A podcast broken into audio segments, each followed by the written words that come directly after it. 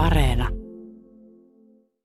Tässä me valmistutaan teatteritaiteen maistereiksi. Tässä on mun kanssa Pauliina Palo, Emilia Sinisalo ja Tuukka Leppänen. Ja tota, tässä ollaan teatterikorkeakoulun aulassa vasta valmistuneena näyttelijöinä. Se oli kyllä hieno päivä ja Siis teatterikorkeakouluun pääseminen oli tietenkin unelmien täyttymisen. En olisi ikinä osannut ajatella, että mä pääsisin sinne, niin kuin saati suoraan lukiosta. Itse opiskeluvuodet valitettavasti oli kyllä aika ahdistavia. Kyllä mä usein mietin koulun vaihtamista. Että se oli, siinä oli niin kuin paljon, toki se aikuiseksi kasvaminen, että oli niin nuori, että mä veikkaan, että sen ikäisenä olisi ollut niin kuin, se aikuistuminen olisi ollut varmaan ihan ahdistavaa missä vaan. Mutta sitten tämmöinen opinala, missä kaikki palaute on hyvin henkilökohtaista, että jos olisi lukenut jotain matikkaa, niin olisi voinut ajatella, että mä en osaa tätä matikan laskua. Mutta sitten se kaikki palaute kohdistuu mun ääneen, mun kehoon, mun liikkeeseen. Niin se oli, sitä oli vaikea ehkä jotenkin itsestään ulkoistaa.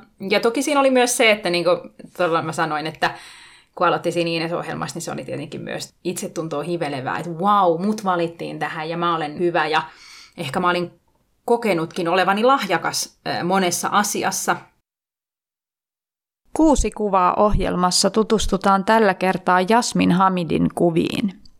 Sut tunnetaan sijoittajana, näyttelijänä ja somevaikuttajana, mutta sen lisäksi saat myös poliitikko, yrittäjä, tataari ja äiti. Kyllä. Mihin ammattirooliin sä identifioidut eniten tällä hetkellä? No se onkin hyvä kysymys. Kyllä mä ehkä sitten kuitenkin aika usein mä esittelen itseni näyttelijäksi, koska se on mun koulutus.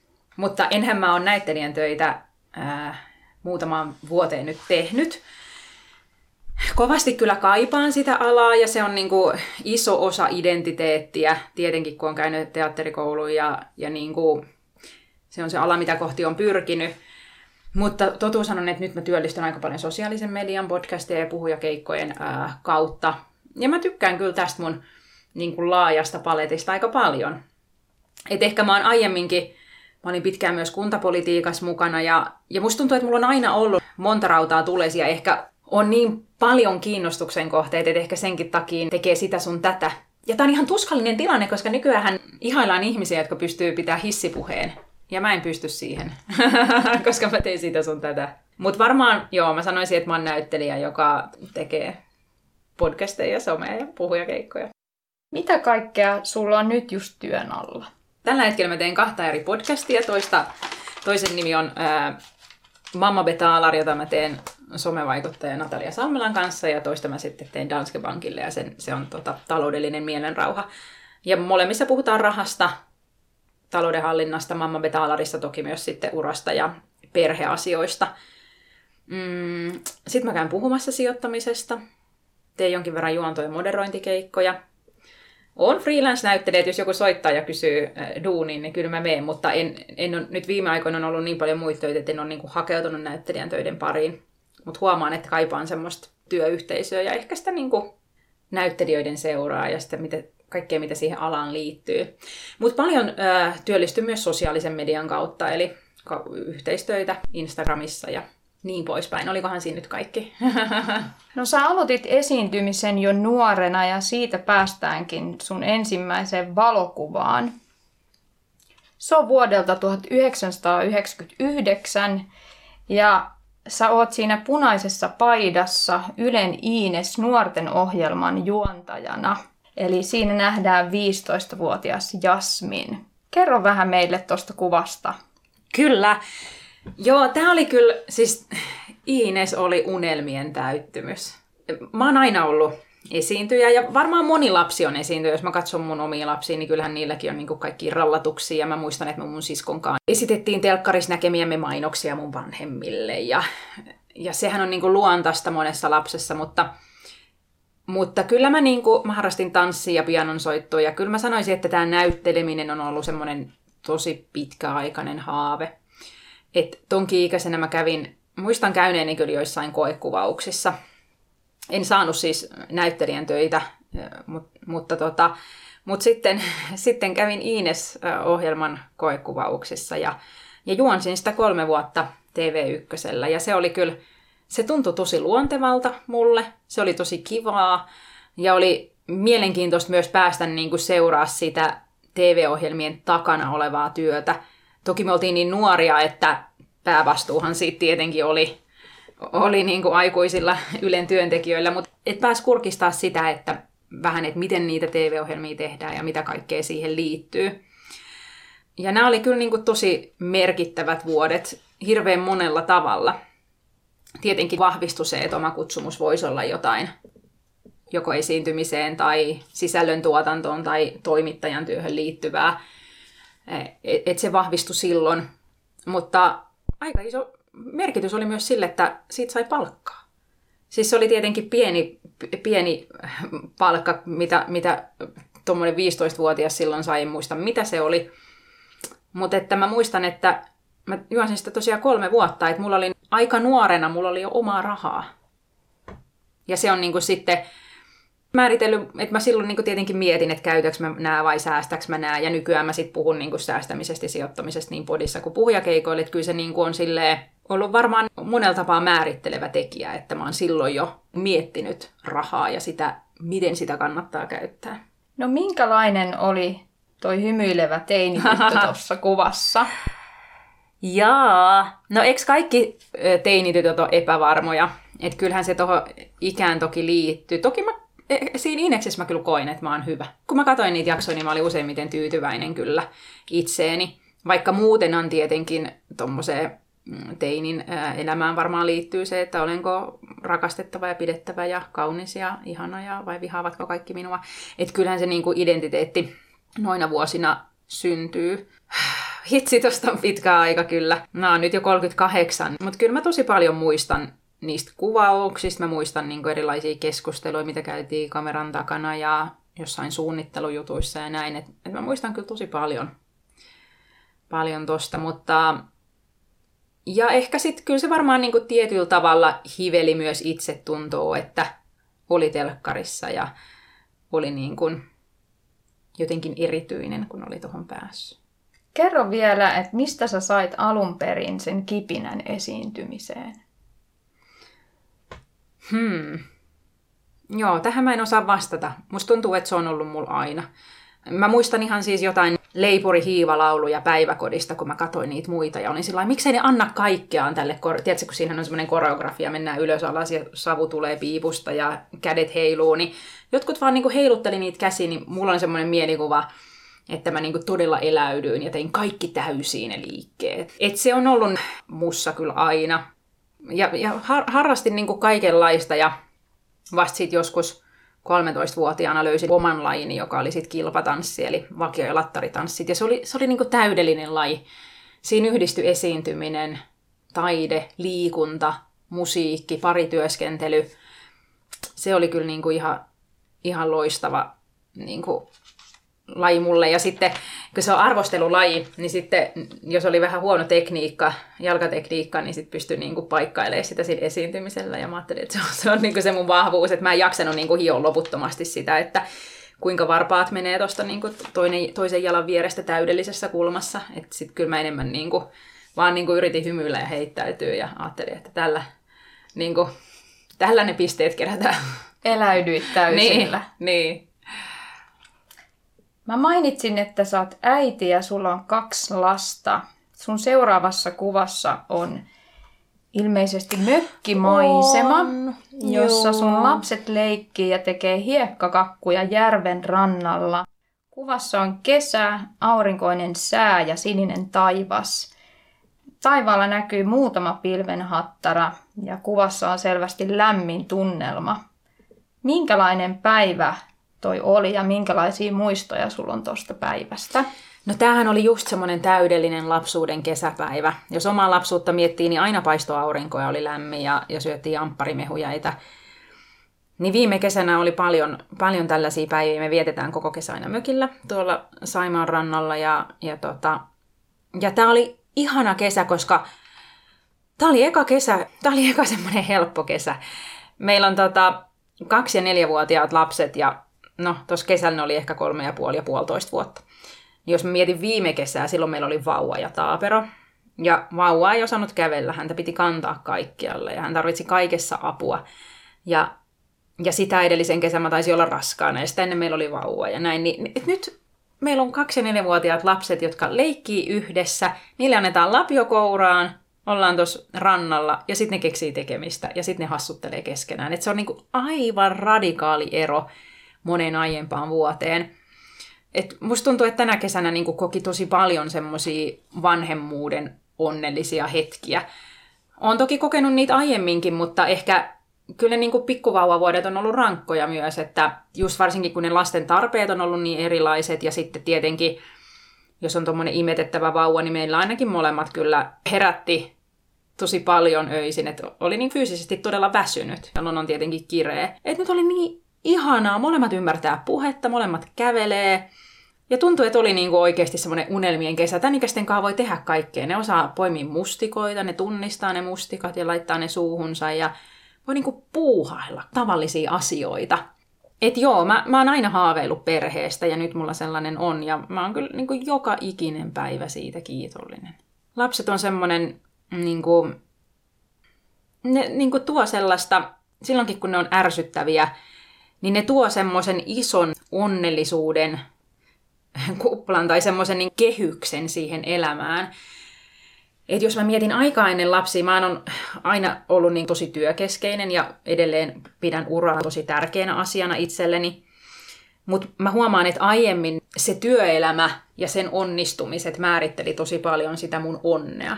Että jos mä sain jonkun kivan duunin, niin mä olin niin tosi onnellinen. Ja sitten jos joku kiva juttu meni ohi suun tai ei, ei saanut koekuvauksista jotain työtä, niin se, oli, se tuntui todella, todella pahalta. Niin nyt jotenkin, vaikka kävisi jotain tollasta, ettei, ettei saisi jotain työtä, mistä on haaveillut, niin sit silti se ei niin kuin laske se suru tai se niin, kuin, niin alas se käyrä, koska koko ajan on niin kuin kuitenkin se niin valtava onni siitä perheestä, että se jotenkin tasottaa niitä työelämän ups and downs tai niitä muita, että en mä tiedä, onko se niinku tylsää tällaisessa haastattelussa, että ei ole niinku mitään kauheita traumoja kerrottavana, mutta mä ei oikeastaan elän sellaista elämää, missä mä aina haaveilla. Just nyt. Mitä mökillä olo ja mökki sulle ja sun perheelle merkitsee? no se merkitsee mun muulle perheelle todella paljon. Mähän on tämmöinen kaupunkilainen, että mua on pikkuhiljaa siedätetty tähän mökkeilyyn. Mun mies on aivan mökkihullu, hän voisi niinku asua siellä.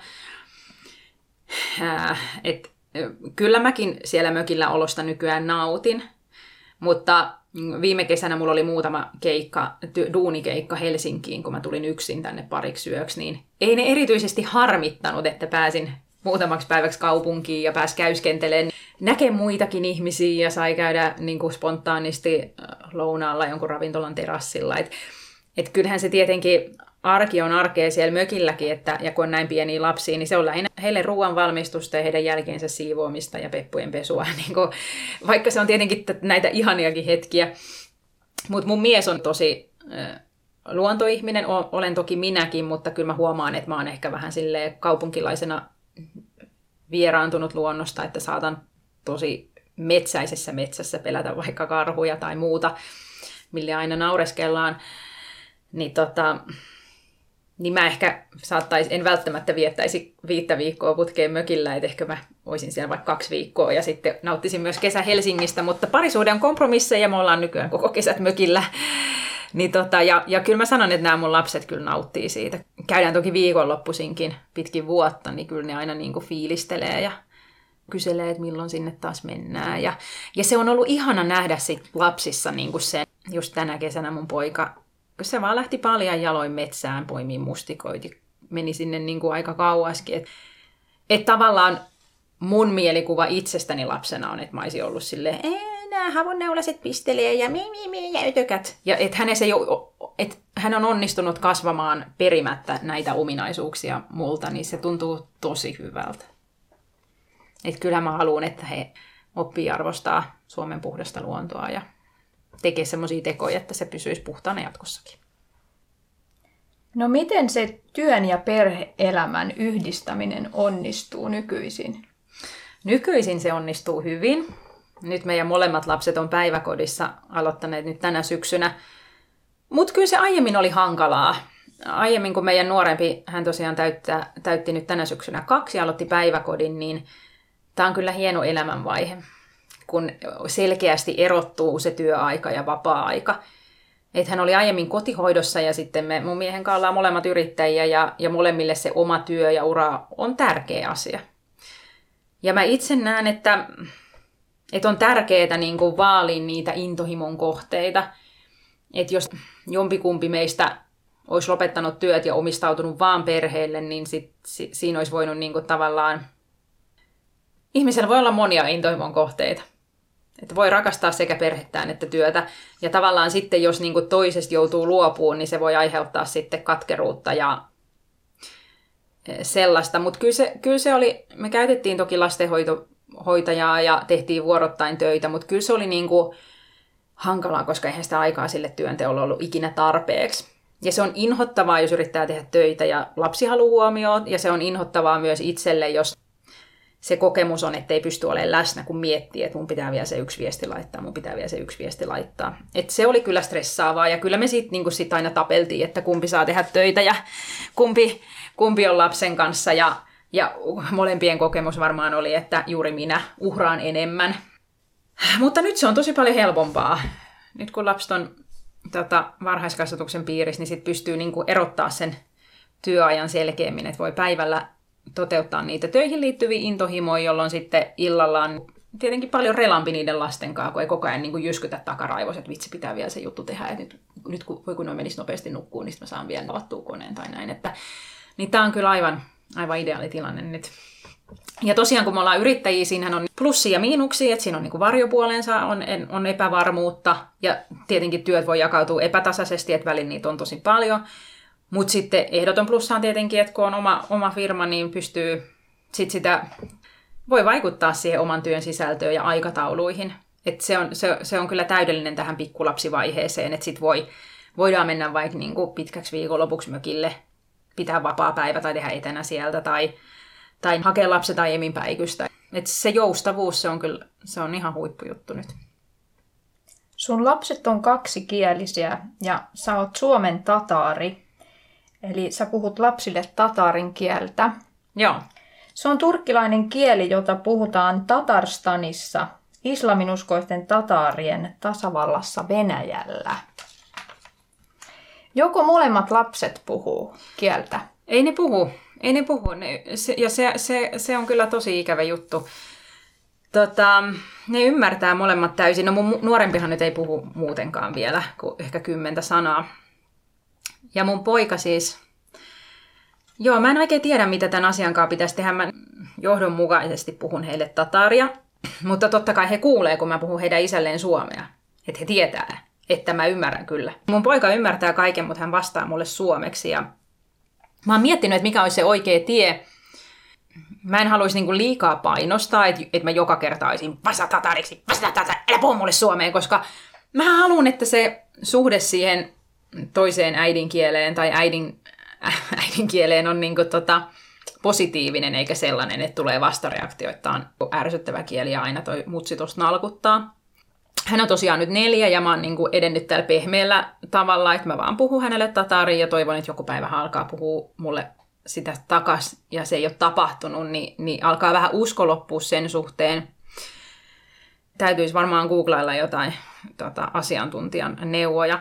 Ja kun tämä on niin pieni kieli, sehän tässä on se taakka, että jos mä olisin vaikka espanjankielinen, niin mä, voisin, mä saisin niinku apua jostain. Mä voisin palkata espanjankielisen lastenhoitajan, mä voisin laittaa piirretyt pyöri espanjaksi, mutta kun tämä on niin pieni kieli, että ei tuo mitään, mitään tota sisältöä tatarin kielellä, mitään niin lastenohjelmia löydy, niin se, se taakka on kokonaan mulle ja mun vanhemmilla tietenkin myös. Mutta et, et he kuulee sitä tataria sitten kuitenkin määrällisesti niin vähän. Päiväkoti on suomeksi, kaverit on suomeksi, isä on suomeksi, isän ja äidin yhteinen kieli on suomeksi, pikkukakkonen on suomeksi. Niin tota, et varmaan, varmaan se, mitä olisi pitänyt tehdä, olisi ehkä pitää lapset kotona kolmevuotiaaksi asti, jolloin sitten se äidin puhuma kieli olisi tullut vahvemmaksi ja laittaa vasta sitten päiväkotiin, mutta näin me ei tehty. Enkä mä sitä kyllä kadu, koska kyllä se olisi ollut mulle, niin kuin, että jos mä olisin ollut viisi vuotta kotona, enkä työelämässä siinä samassa ollenkaan, niin ei, ei, se, se ei varmastikaan olisi ollut kokonaisuuden kannalta hyvä ratkaisu. Mutta kyllä se, kyllä se mua vähän huolestuttaa ja surettaa, koska tietenkin kyse on mun äidinkielestä ja sitten meidän tatarien kulttuuri nivoutuu niin vahvasti sen kielen ympärille. Totta kai kulttuuri liittyy muutakin, mutta aika moni on niinku kieleen sidonnainen, jos nyt miettii vaikka kirjallisuutta, runoutta, lauluja. Niin kyllä se niinku tuntuu pahalta, että jos osa mun isovanhemmistakin on syntynyt Suomessa, mun vanhemmat on syntynyt Suomessa, mun äidinkieli on tatarin kieli. Että jos, jos se niin meikäläisen kasvatustaihoitoihin ty, tyssää tämän kulttuurin tai kielen eteenpäin meneminen, ei se hyvä ole. Et on, se, se on semmoinen kyllä, mitä mä mietin paljon. Sä oot kertonut, että sun isovanhemmat tuli Venäjältä evakkoon Suomeen ja joutu aloittaa täällä alusta. Joo, tulivat siis, tai siis olivat tota, Viipurista lähtivät evakkoon. Joo. Joo. Ja myöskin, että sä oot sen sun säästäväisyyden perinyt heiltä. niin tota, muistatko, minä vuonna he tuli ja onko sulla mitään tarinoita sun isovanhemmista? No en muista ulkomuistista, minä vuonna ovat tulleet, mutta ovat tosiaan mun äidin puolelta niin kuin osa tästä perheestä, jos nyt mietitään niin kuin mun äidin isää ja hänen sisaruksia, jotka on ollut sit mulle isovanhempien kaltaisia koko jengi, niin osa on syntynyt siellä Venäjällä ja osa Viipurissa. Mutta he ovat sieltä sitten lähteneet evakkoon ja, ja todella jättäneet kaiken. Kyllä se niinku ihan loppuun asti, valitettavasti kaikki on jo menehtyneitä, mutta kyllä se niinku loppuun asti se Viipurin, Viipuriin haikailu, se on kyllä niinku jännä, että kun sieltä on joutunut lähteä, niin aina muisteltiin sitä, että miten ihana kaupunki se oli ja miten kaikki oli siellä niin onnellista. Toki oli myös lapsia silloin. Et varmaan sekin on, että jos on ollut onnellinen lapsuus, niin, niin, niin kuin sanoin, että omissakin lapsuusmuistoissa aina paistoi aurinko ja oli ihanaa. Ja oli just niin kuin Viipuri, semmoisia maisemakuvia seinillä ja näin. Mutta he sitten muuttivat järvenpäähän ja, ja kyllä mulla on se, niin semmoinen story, ne tietenkin asu sitten perheenä jossain talossa ja, ja tosi nopeasti kyllä sitten, niin kuin se, on, se on ihmeellistä, jos miettii, että ne on todella lähtenyt joku niin kuin kassiolalla sieltä ja, ja sitten on niin kuin vaan jotain duunia alettu te- tehdä. Et yksi oli roiskakuski ja yksi oli tota, kangaskaupastöissä ja, ja yksi oli sanomalehtipainossa. Ja sitten niin kuin vaan on jossain vaiheessa ostettu asunto ja maksettu sitä lainaa pois ja säästetty rahaa. Et jos miettii sitten vaikka mun vanhempi, jotka on siitä seuraava sukupolvi, että heillä on kuitenkin velaton asunto ja kesämökki ja taidetta seinillä, että miten niin kuin nopeasti se vaurastuminen on sitten Suomessa tapahtunut. Ja meidänkin suvussa tavallaan, että eihän se niin kuin näy enää ollenkaan, että, että, että kaksi sukupolvea sitten on ollut, ei ole ollut mitään maallistomaisuutta. Mutta joo, mä muistan sitten, että he, he tosiaan asu jossain siellä järven päässä, jossain omakotitalossa mm, maalla ja et varmaan oli siellä Viipurissakin asunut sit jossain landella, kun tota, mm, mun isotäti kertoi semmoista tarinaa, että ne ei ollut niinku ihan silleen sopeutunut vielä. Eikö se oli varmaan Järvenpäässä kuitenkin niinku taajama-aluetta tai jotain tällaista, että, että yhtenä päivänä se sen mun isotätini isä oli sitten niin teurastanut hevosen siinä pihalla ja siitä oli tullut sitten naapureilta sanomista, kun se oli joku kasa suolia siinä suolista. Tai jotenkin, niin kuin, ei, ei ollut silleen ajatellut, että täällä on, ettei olla niin kuin, jotenkin, että on eri meininki ja, ja näin. Mutta se on ihmeellistä, että, että miten niin nopeasti on sit sopeuduttu tähän yhteiskuntaan ja näin. Et enemmän, enemmän ne viipurimuistot on ollut sellaista, kun hän on ollut niin nuori, että on joku rakas nukke jäänyt sinne ja sitä sitten vielä vanhuksena muisteltiin. Ja, ja, ja kyllähän sen sodan traumat niin kuin huomasi, että mä muistan, että mun isotäti oli meidän kylässä ja sitten asuttiin Länsipasilla siinä lähellä Malmin, Malmin lentokenttä, niin siellä pienkoneet lentelee koko ajan, niin joku pienkone meni, niin sitten heti mun isotäti niin kuin apteekin hyllyltä tulee, tämä on se konemalli, tiedätkö, joku pommikone tai joku, niin kuin, että siitä kun se taajuus on semmoinen tietynlainen, niin heti nousee ne karvat pystyyn niistä ajoista. Ja mä muistan, kyllähän ne puhui niitä sotajuttuja silloin, kun oli lapsi, mutta eihän se silloin mua kiinnostanut. Et nyt mä haluaisin kuulla ne. Mutta jos mä oon ollut jotain 7, 8, 9, niin eihän siihen ole voinut samaistua. Se on tuntunut niin toiselta maailmalta, jotkut sodat ja evakot. Että ei siihen maailmaan silloin ole omaa maailmaa mahtunut kuin barbit ja näin. Että, että sääli, Ja onhan sitä edelleen niin kuin vaikea samaistua, kun elää tämmöisessä yltäkylläisyydessä, että, että millaista se on voinut olla. Tässä kuusi kuvaa ohjelmassa tutustutaan Jasmin Hamidin valokuviin, jotka löytyy osoitteesta yle.fi kautta kuusi kuvaa. Sitten mennäänkin tuohon kolmanteen kuvaan ja siinä on Tatarien perinneruoka Pärämäk. Toivottavasti sanoin sen oikein. Et sanonut. Pärämatch. Pärämatch. Näin. Kuvassa näkyy siis lautasellinen pyöreitä ruskeita piirakoita, jotka voisivat muistuttaa vaikka taateleita tai jopa Karjalan piirakoita. Mm, joo, rypytystapa on vähän samanlainen kuin Karjalan piirakassa. Nämä on siis tämmöisiä uppopaistettuja lihapiirakoita. Tatarien perinneruokat on, ruuat on aika pitkälti lihaa ja taikinaa ja rasvaa jossain muodossa. Et tietenkin on ollut niin kuin varmaan aikanaan käytetty paljon hevosen lihaa ja sitten ollut ehkä semmoisia aika tuhtei, tuhtei ruokia ja varmaan perinneruoat, mitä nykyään syödään, on ehkä sitten ollut myös semmoisia niin back in the days niin kuin enemmän juhlaruokia. Mutta tämä pärämatch on kyllä ihan yksi ehdoton oma lemppari ja, ja todella tataari, ää, tataari ruoka kyllä. Ja todella herkullinen, että kyllä mä muistan, kun lapsen, jos näitä joskus oli ja joku kaveri tuli kylään, niin kaikki oli aivan myyty. Että onhan toi nyt, on, onhan ne kyllä hyviä. Ja ruokakulttuuri on kyllä semmoinen tietenkin sen kielen lisäksi, mikä, mikä sitten näkyy ja mitä itsekin mielellään vaalii. Valitettavasti ehkä viime aikoina tullut tehtyä aika vähän itse itse näitä, että ne on monet niin työläitä ja ehkä sitten semmoisia rasvasia ja tuhteja, ettei, et ne ei ole kyllä niinku mitään arkiruokaa, ne tatarien perinne ruuat, niin sitten ehkä tulee vähän liian harvoin tehtyä, että kai tässä pitäisi aloittaa tämä ruokakasvatus omille lapsille perinneruokien pariin. Näitä pärämätsejä he toki ovat syöneet ja tykkäävät kyllä. Minkälaisia muita tataariperinteitä sä ylläpidät? No tietenkin just jotkut niin kuin laulut ja runot on sellaisia, mitä mä saatan mun lapsille laulaa tai niin kuin lukea jotain runoja, just jotain niin kuin tuutulaulua ja tollasta. No kuvassa neljä puolestaan nähdään juuri teatterikorkeakoulusta valmistunut Jasmin oranssit ruusut kourassa kolmen kaverin kanssa. Sä näytät tuossa kuvassa iloiselta ja tosi tyytyväiseltä minkälaiset fiilikset sulla oli tuona päivänä?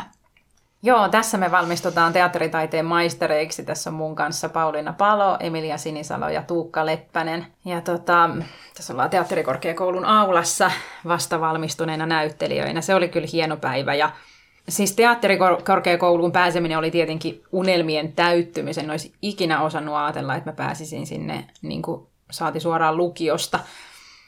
Itse opiskeluvuodet valitettavasti oli kyllä aika ahdistavia. Kyllä mä usein mietin koulun vaihtamista. Että se oli, siinä oli niin kuin paljon, toki se aikuiseksi kasvaminen, että oli niin nuori, että mä veikkaan, että sen ikäisenä olisi ollut niin kuin, se aikuistuminen olisi ollut varmaan ihan ahdistavaa missä vaan.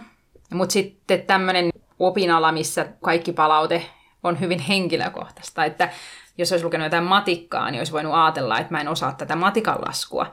Mutta sitten se kaikki palaute kohdistuu mun ääneen, mun kehoon, mun liikkeeseen. Niin se oli, sitä oli vaikea ehkä jotenkin itsestään ulkoistaa. Ja toki siinä oli myös se, että niin kuin mä sanoin, että kun aloitti siinä Ines-ohjelmassa, niin se oli tietenkin myös itse tuntuu hivelevää, että wow, mut valittiin tähän ja mä olen hyvä ja ehkä mä olin kokenutkin olevani lahjakas monessa asiassa. Ja toki kun mut tonne teakkiin valittiin opiskelijaksi, niin niin se vahvistuu, että ehkä mus on niin jotain, mä osaan jotain tämän esiintymisen saralla.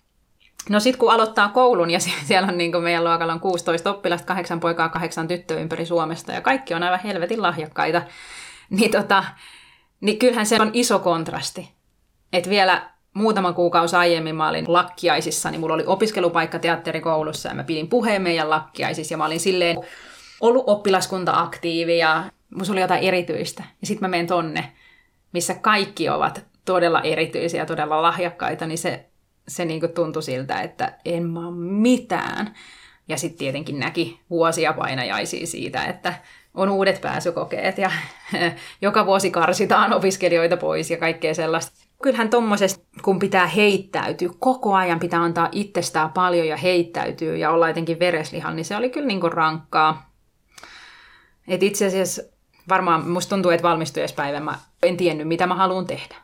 Mutta en hakenut mitään näyttelijän töitä. Itse asiassa se oli onni, että sinä syksyn oli sitten kuntavaalit, että mä löysin siitä sitten politiikasta semmoisen polun, mitä lähtee tekemään. Ja myöhemmin sitten ammatissa toki huomasin, että tämähän on kiva duuni. Takana oli vuosien tai useamman vuoden uurastus teatterikorkeakoulussa ja edessä valossa tulevaisuus. Minkälaisena sä kuvittelit tuossa kohtaa oman tulevaisuutesi?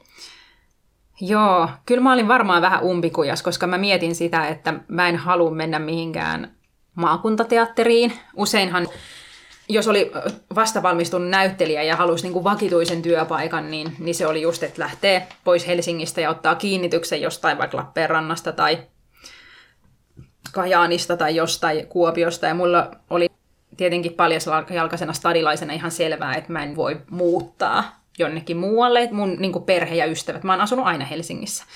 Et se tuntui mahdottomalta. Ja myös se, että tuossa vaiheessa tunsi mon, monia vuotta aiemmin valmistuneita näyttelijäopiskelijoita, jotka oli mennyt intoa täynnä, ottanut kiinnityksen jostain. Ja sitten kun he on nuoria ja innokkaita, niin he oli sitten niin kuin siellä kiinnityksessä, niin ne oli joka ikisessä näytelmässä mukana. Ja sitten ne tulee vuoden jälkeen sieltä aivan burnoutista takaisin. Että tämä oli se mun kokemus että töitä on kuutena päivän viikossa ja palkka ei ole kummonen ja sitten on niin kuin aivan silleen, tekee vaan sitä työtä, kun jos miettii millaiset teatterin työajat on, niin, niin si, siinä niin kuin aamulla harjoitukset kymmenestä kahteen ja sitten illalla kuudelta menet takaisin teatterille näytöstä varten, niin se on aika silleen intensiivistä, niin se, se näyttäytyy mulle sellaisena, että, että sitä, sitä mä en halua. Ja mä olin ehkä sitten jotenkin ton koulun jälkeen vähän väsynyt ja mietin, että onko tämä oikea ala mulle. Puoli vuotta valmistumisesta itse asiassa tuli soitto tuolta salkkareista, että tulisit koko ajan kuvauksia ja, ja sitten mä menin sinne ja, ja sainkin sieltä duunin. Ja, ja et, et onneksi mä sitten pääsin nopeasti ammattiin ja, ja sitten hyvin nopeasti kyllä huomasin, että itse asiassa on tosi kiva, tämä on tosi kiva duuni, että työnteko on erilaista kuin se taideopiskelijuus. Sä kerroitkin jo tuossa, että sä teet tällä hetkellä kahta podcastia ja viides kuva siinä sä oot jälleen hymyilevänä ja nauravaisena toisen henkilön kanssa, sun kollegan kanssa. Mitä kuvassa tapahtuu ja mikä teitä hymyilyttää? No tässä kuvassa me ollaan just oltu tota, kuvaamassa meidän mun ja Nata Salmelan kirjan kantta. Meiltä ilmestyy itse asiassa tänä syksynä kaksi kirjaa. Toinen on lastenkirja ja toinen on sitten aikuisille suunnattu. Ja molemmat käsittelee rahaa.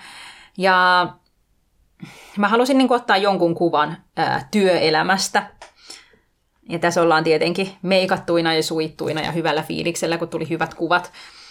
No, mutta Natan kanssa meillä on tosi paljon työprojekteja ja se on mulle tosi merkityksellistä. Et me ollaan vuosi tehty sitä Mamma Betaalaria ja somealalla työ on helposti yksinäistä. Totta kai on niin kuin paljon kollegoja, jotka tekee samoin juttuja, mutta itse se työ on aika yksinäistä. Tai itsenäistä on ehkä parempi sana. Niin se on ihanaa, että nyt mulla on niinku työkaveri, jota mä näen säännöllisesti, kun me nauhoitetaan podia ja, ja sitten meillä on nämä kirjaprojektit ja järjestetään tapahtumia ja tietenkin meillä on kaikkia muutakin suunnitelmia. Et se on ehkä ainoa, mitä tässä niinku yrittäjyydessä ja freelanceriydessä kaipaa, on ne kahvipöytäkeskustelut ja se vakituinen työyhteisö. Mikä vaikka jossain salkkareissa oli, se oli, se oli ihanaa. Ja, ja Nata on, me ei olla tunnettu kauhean pitkään, ehkä kaksi vuotta. Et me ollaan tosi uusia tuttavuuksia, kun me jotenkin heti haistettiin, että me voitaisiin olla hyvä kombo ja olisi kiva ruveta tekemään duunia yhdessä. Ja mä oon niin iloinen siitä, koska mä oon ehkä silleen niin suomalainen ja vaikka tämä eikä kuulosta siltä, mitä mä oon tässä puhunut, mutta silleen sisäisesti niin kuin vaatimaton ja semmoinen, onko vaatimaton nyt oikea sana, että Natas on semmoista positiivista röyhkeyttä ja se, sillä on tosi hyvä itsetunto ja semmoinen, että kaikki on mahdollista ja totta kai pitää niin kuin huutaa omista asioista ja menestyksestä maailmalle. Ja siinä on tosi paljon sellaista drivea ja hänen seuransa on tehnyt mulle tosi hyvää. Mikä sai sut kiinnostumaan rahasta ja sijoittamisesta alun perin? No raha ja niin kuin ehkä se säästöinto on, on kyllä tullut sieltä lapsuudesta.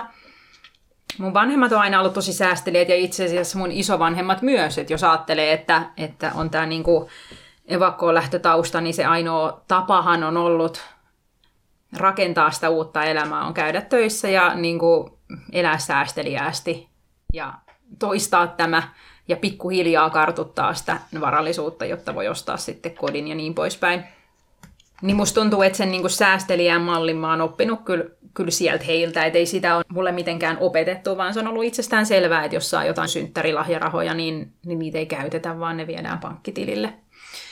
Ja mä muistan, että, että tota mun lapsuudessa kansallisosakepankki Kopilla, jonka asiakas olin, niin heillä oli myös tosi hyvä tämmöinen säästämiseen motivoiva systeemi kuin Hakki, eikä Jeans Club. Mä olin Jeans Clubin jäsen lapsena, siinä oli aivan upea semmoinen farkkukantinen pankkikirja. Ja sitten oli Hakkihamsteri-lehti, joka tuli kotiin. Ja sitten oli tämmöinen säästövihko, mihin kerättiin oravatarroja. Ja jokaisesta kymmenestä markasta, jonka talletti pankkitililleen, Jeans Clubin pankkitilille, niin sai yhden oravatarran. Eli jos sit sai synttärilahja tai rahaa vaikka pari sataa markkaa, niin totta kai mä tallensin ne kaikki. Ja niitä tarroja kerättiin semmoiseen vihkoon ja yhdellä aukeamalla oli ehkä 20 paikkaa tämmöiselle tarralle. Ja kun aukeama oli täynnä, niin sai valita palkinnon.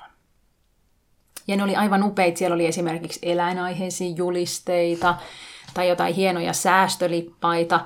Ja mä muistan, että mä kyllä niin menin sitten sen vihon kanssa sinne konttoriin ja otin kaiken ajan siinä miettiessäni, että minkä palkinnon valitsin, kun, kun aukeama oli täynnä. Ja se tuntui tosi hyvältä, kun se pankkivirkailija kehu, että hienosti säästetty. Ja niitä oli vaikka mitä ihania eläinjulisteita, ja sehän oli itsestään selvää, että täytyy kerätä ne kaikki. Ja varmaan mun siskon kanssa sitten varmaan niin skavattiin, että kumpi kerää ekana tai, tai, tai näin. Että se oli niin todella motivoivaa se säästäminen. Ja että siitä sai heti sen palkinnon. Huomasi, että tässä on jotain hyötyä. Niin varmaan tollasista on tullut sitten se tapa. Ja totta kai sitten lama myös niin se epävarmuus jäi kytemään tonne ja koki, että tämmöistä epävarmuutta en halua kokea enää koskaan. Että et mä muistan jo lapsena päättäneeni, että sit kun mä oon aikuinen, niin sit mä vaan säästän, käyn töissä ja säästän, säästän, säästän, säästän. No ja sit mulla on tilillä niin paljon rahaa, että mun ei enää, että vaikka tulisi toinen lama, niin mun ei enää tarvitsisi kokea epävarmuutta ja huolta siitä, että miten pärjätään. Se on niin ollut silleen kyllä tosi selkärangassa sit sieltä. Ja sijoittaminen, siitä innostuin vasta myöhemmin, että mun perheeseen ei ole sijoitettu. Mun vanhemmat ei ole koskaan harrastanut sijoittamista ja ennen vanhaa sijoittaminenhan todella niin kuin näyttäytyy joko epäilyttävänä keinotteluna tai sitten superrikkaiden ihmisten puuhana. Ja, ja sijoittaminen ennen sehän olikin vaikeaa ja niin kuin ei voinut kännykällä sohvalla tehdä sijoituspäätöksiä ja kustannuksetkin oli isompia kuin nykyään. Että digitalisaatio on kyllä tehnyt tosi paljon. Mutta tota, salkkareissa itse asiassa mun kollega Mia Äänruut puhui sijoittamisesta ja suositteli mulle semmoista kirjaa kuin mitä jokaisen kotiäiden ja muidenkin naisten tulisi tietää sijoittamisesta. Ja mä olin 27, kun mä sen luin, ja se oli aivan hemmetin hyvä juuri siihen ikään. Mä olin ekassa hyväpalkkaisessa työssä ja ollut sitä ennen ehkä vähän sille elänyt hetkessä ja siinä oli sitten paljon semmoisia esimerkkejä, niin feministisiä esimerkkejä just, että jos perustaa perheen ja jää kotiin hoitaa lapsiin, niin miten se vaikuttaa sitten äidin eläkkeeseen ja jos sitten mies käy samaan aikaan töissä, niin miten hänen varallisuutensa kertyy. Ja sitten jos tulee avioero ja on vaikka avioehto, niin, niin tietenkin saa vaan sen omaisuuden, mikä on omissa nimissään. Ja, ja sitten oli just esimerkkejä, että miten eläkekertymä on sitten huonompi, että siitä niinku tavallaan saattaa sitten eläkkeelläkin tuntua ne kotiäitivuodet, ellei sitä sitten puolisonkaan jotenkin tasaa. Ja sitten siellä oli kuva korkoa korolle ilmiöstä tosi pitkällä aikajänteellä. Et kun mä olin aiemmin miettinyt, että, että mulla on niin pienet ne säästösummat, että ei ole mitään järkeä sijoittaa rahastoon. Mitä sitten, jos mä saan 5 prosenttia vuosituottoa näille rahoille? Että se on niin vähän, että ei siinä ole niin kuin mitään järkeä ottaa sitä riskiä, mikä sijoittamiseen liittyy. Mutta sitten kun näki niin kuin kuvan, että mitä se tarkoittaa vaikka 20 vuodessa, kun se korkoa korolle ilmiö, ne vaikutuksethan näkyy vasta sitten pitkän aikajänteen kautta. Niin se oli niin kuin, että sen mä muistan, kun mä luin sen kirjan ja mä olin tosi silleen, mulle tuli semmoinen vahva fiilis, nyt mä oon itsenäinen nainen ja mä otan mun raha-asiat omaa haltuun ja kukaan ei koskaan määräile mua ja mä en aio olla huonossa suhteessa rahan takia. Ja tuli niin kuin silleen, että nyt mä alan sijoittaa ja mä kasvatan mun varallisuutta ja tähän mä pystyn. Ja, ja se oli oikea aika ja oikea kirja ja oikea fiilis. Tuoks raha sulle turvallisuuden tunnetta? Kyllä, Kyllä, e- erittäin paljon. Rahahan ei tuo onnea, mutta rahattomuus tai heikko taloudellinen tilanne aivan varmasti tuo paljon stressiä ja onnettomuutta. Ja sitä olen pyrkinyt välttämään. Että mähän niin kuin sijoitan tosi silleen maltillisella riskillä. Mulle on ihan ok se, että mä saan pörssin keskimääräistä tuottoa. Mä en sijoita mihinkään johdannaisiin tai kryptovaluuttoihin. Mä en hae äkkirikastumista, vaan hidasta vaurastumista ja hidasta tuottoa mun rahoille. Mutta kyllähän se suurin merkitys, mitä se raha on, on se, että, että on niinku riittävä puskuri. Siis riittävästi käteistä tilillä, että jos menettää työn tai käy jotain yllättävää, että pystyy elämään sit niillä rahoilla vaikka puoli vuotta vaikka ilman duunia, niin se on se, mikä niin tuo mulle turvaa. Et esimerkiksi korona, korona tota, epidemian alkaessa, niin, niin multa peruuntui tosi paljon töitä. Ja se oli niin kuin ihan semmoinen konkreettinen, että silloin hetken oli pieni paniikkikin päällä, että mitä tässä nyt tapahtuu ja kuinka kauan tämä kestää ja meneekö niin kuin kaikki työt alta. Niin silloin lohdutti se, että on, on säästöjä, että ehkä tästä niin kuin selvitään ja, ja näin. Että kyllä sillä on tosi iso semmoinen rauhoittava merkitys. Ja toivon toki, ettei välttämättä ni, niihin säästöihin tarvitse koskaan edes koskea. Että kun ne vaan on siellä, niin ne niin tuo sitä rauhaa. Kuva 6 on edelleen ottamatta. Mitä siinä voisi näkyä? No siinä varmaan kyllä olisi vaan mun perhe sohvalla röhnöttämässä.